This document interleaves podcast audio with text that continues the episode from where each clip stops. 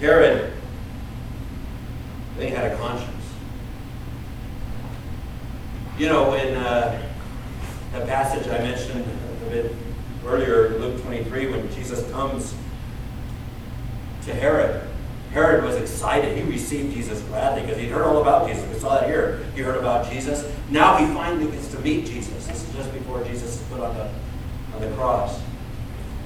And he asks Jesus questions and he wants to have a conversation with Jesus. You know what that passage says? Jesus answered him not a word.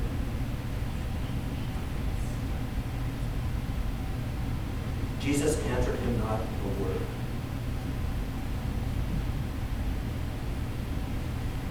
Herod lived in sin flagrantly, ignored his conscience.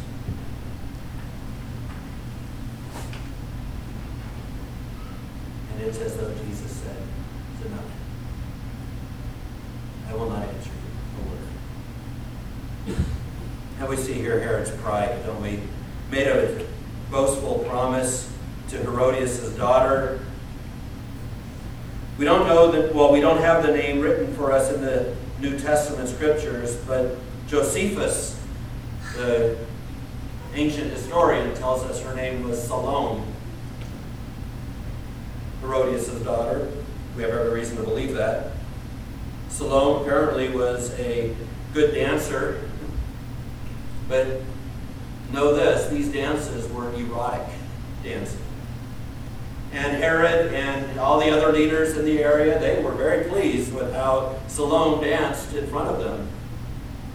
And Herod was so much so that he said, Ask whatever you want, up to have my kingdom. She went to Herodias' mother.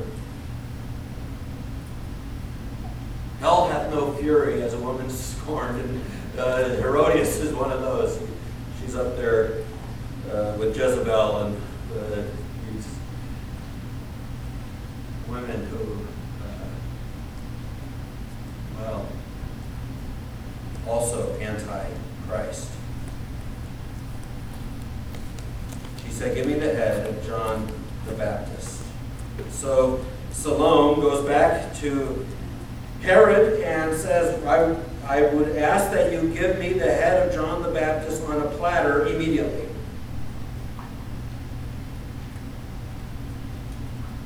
And because of his oath, because of his dinner guests, Herod wouldn't stand down would not, uh, would not refuse her. Herod was more concerned about what men thought of him than what God thought of him. Think about that. Because that temptation could be ours as well. You have the fear of man or the fear of God. Herod here shows the fear of man and no fear of God. We are to have the fear of God and not the fear of man. Coram Deo. Coram Deo says we live before the face of God. That's what those words mean. Before the face of God. Herod was more concerned about the face of man. And so he sends the executioner to the prison cell. And the executioner does his job and brings John's head on a platter. And Herod doesn't get it. He lived to die eternally. I call that portion of this sermon the demise of a king.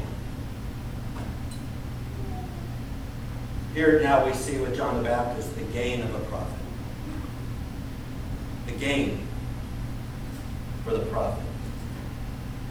John's death was extreme, obviously, but it wasn't solitary.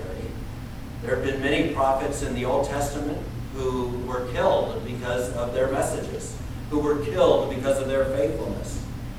Soon after Christ ascended, there were many Christians who professed Jesus Christ who were killed by the Roman Empire. You could read Josephus and other historians telling us about. They're being burned. They're being beheaded. They're being thrown into the Colosseum to be killed by wild animals and lions and such. And throughout church history, there are times, even from within the, the organized church, where faithful believers are put to death. So while John's situation was extreme, it wasn't solitary. And Mark, I think, wants us, as I said at the beginning of the sermon, to impress on us that there is a costliness of following the great King, Jesus Christ.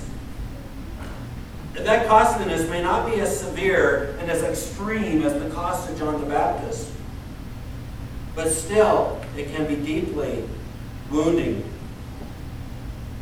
and costly. To stand faithfully for the gospel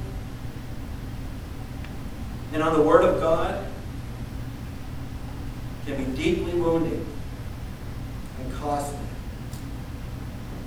But congregation, I want to encourage you this morning to and, and with Paul to say that suffering for the gospel is a privilege. That's what we have to understand. That's what we have to get into our head. It's a high privilege. In Philippians, uh, Paul encourages the church not to be frightened by their opponents. And he says, that is a clear sign of their destruction, but of your salvation. I, I love that because it so fits with this passage. King Herod was the opponent of John, and all of this is a clear sign of Herod's destruction, but of John's salvation. And that from God, Paul goes on. For it has been granted to you that for the sake of Christ, you should not only believe in him, but also suffer for his sake. It's been granted to you. It's a privilege to you not only to believe in Jesus, but to suffer for his sake. Wow, does that go anti culture, doesn't it? But I think Mark is impressing this on us. And Paul has just said it in Philippians for, for me to die is gain. It's gain. Whatever they do to me, Paul is imprisoned. And he wasn't sure if he was going to be released or not. He said, To live is Christ, to die is gain. You see that? You get that? I think, I think that also is what's coming out in this passage. As soon as that axe head went through the neck of John the Baptist, he was with the Lord. He was with his God. As soon as that happened, for him it was gain. He died to live. Herod lived to die. Jesus says in Revelation, Blessed are those who die in the Lord. Blessed are those who die in the Lord. In Revelation 20, verse 4, the Apostle John looks and he says, Also I saw the souls of those who had been beheaded for the testimony of Jesus and for the Word of God, and those who had not worshipped the beast or its image. John says, And I looked and I saw the souls of those who had been beheaded. And where did he look? He looked to the throne. And at the foot of the throne were those who had been beheaded. Throne of God. Jesus also in Revelation says to the church of Smyrna, Be faithful unto death, and I will give you the crown of life. Be faithful unto death, and I will give you the crown of life. Congregation, these two men, Herod and John, stand in, in as opposites. Herod lived, but he eventually died. And he lived to die eternally. John died to live eternally. May God give us the grace to be faithful unto death. To be faithful unto death. Will be given the crown of life. Amen. Father in heaven, we are thankful for this passage of Scripture. We thank you, Heavenly Father, for those who have been willing to give their lives for Jesus, for the gospel, for the truth. We don't know, Lord, if you will call us to that. But Lord, our desire is that we would be faithful. And that when we are opposed and oppressed and persecuted, that we would be faithful even unto death. All the way to death.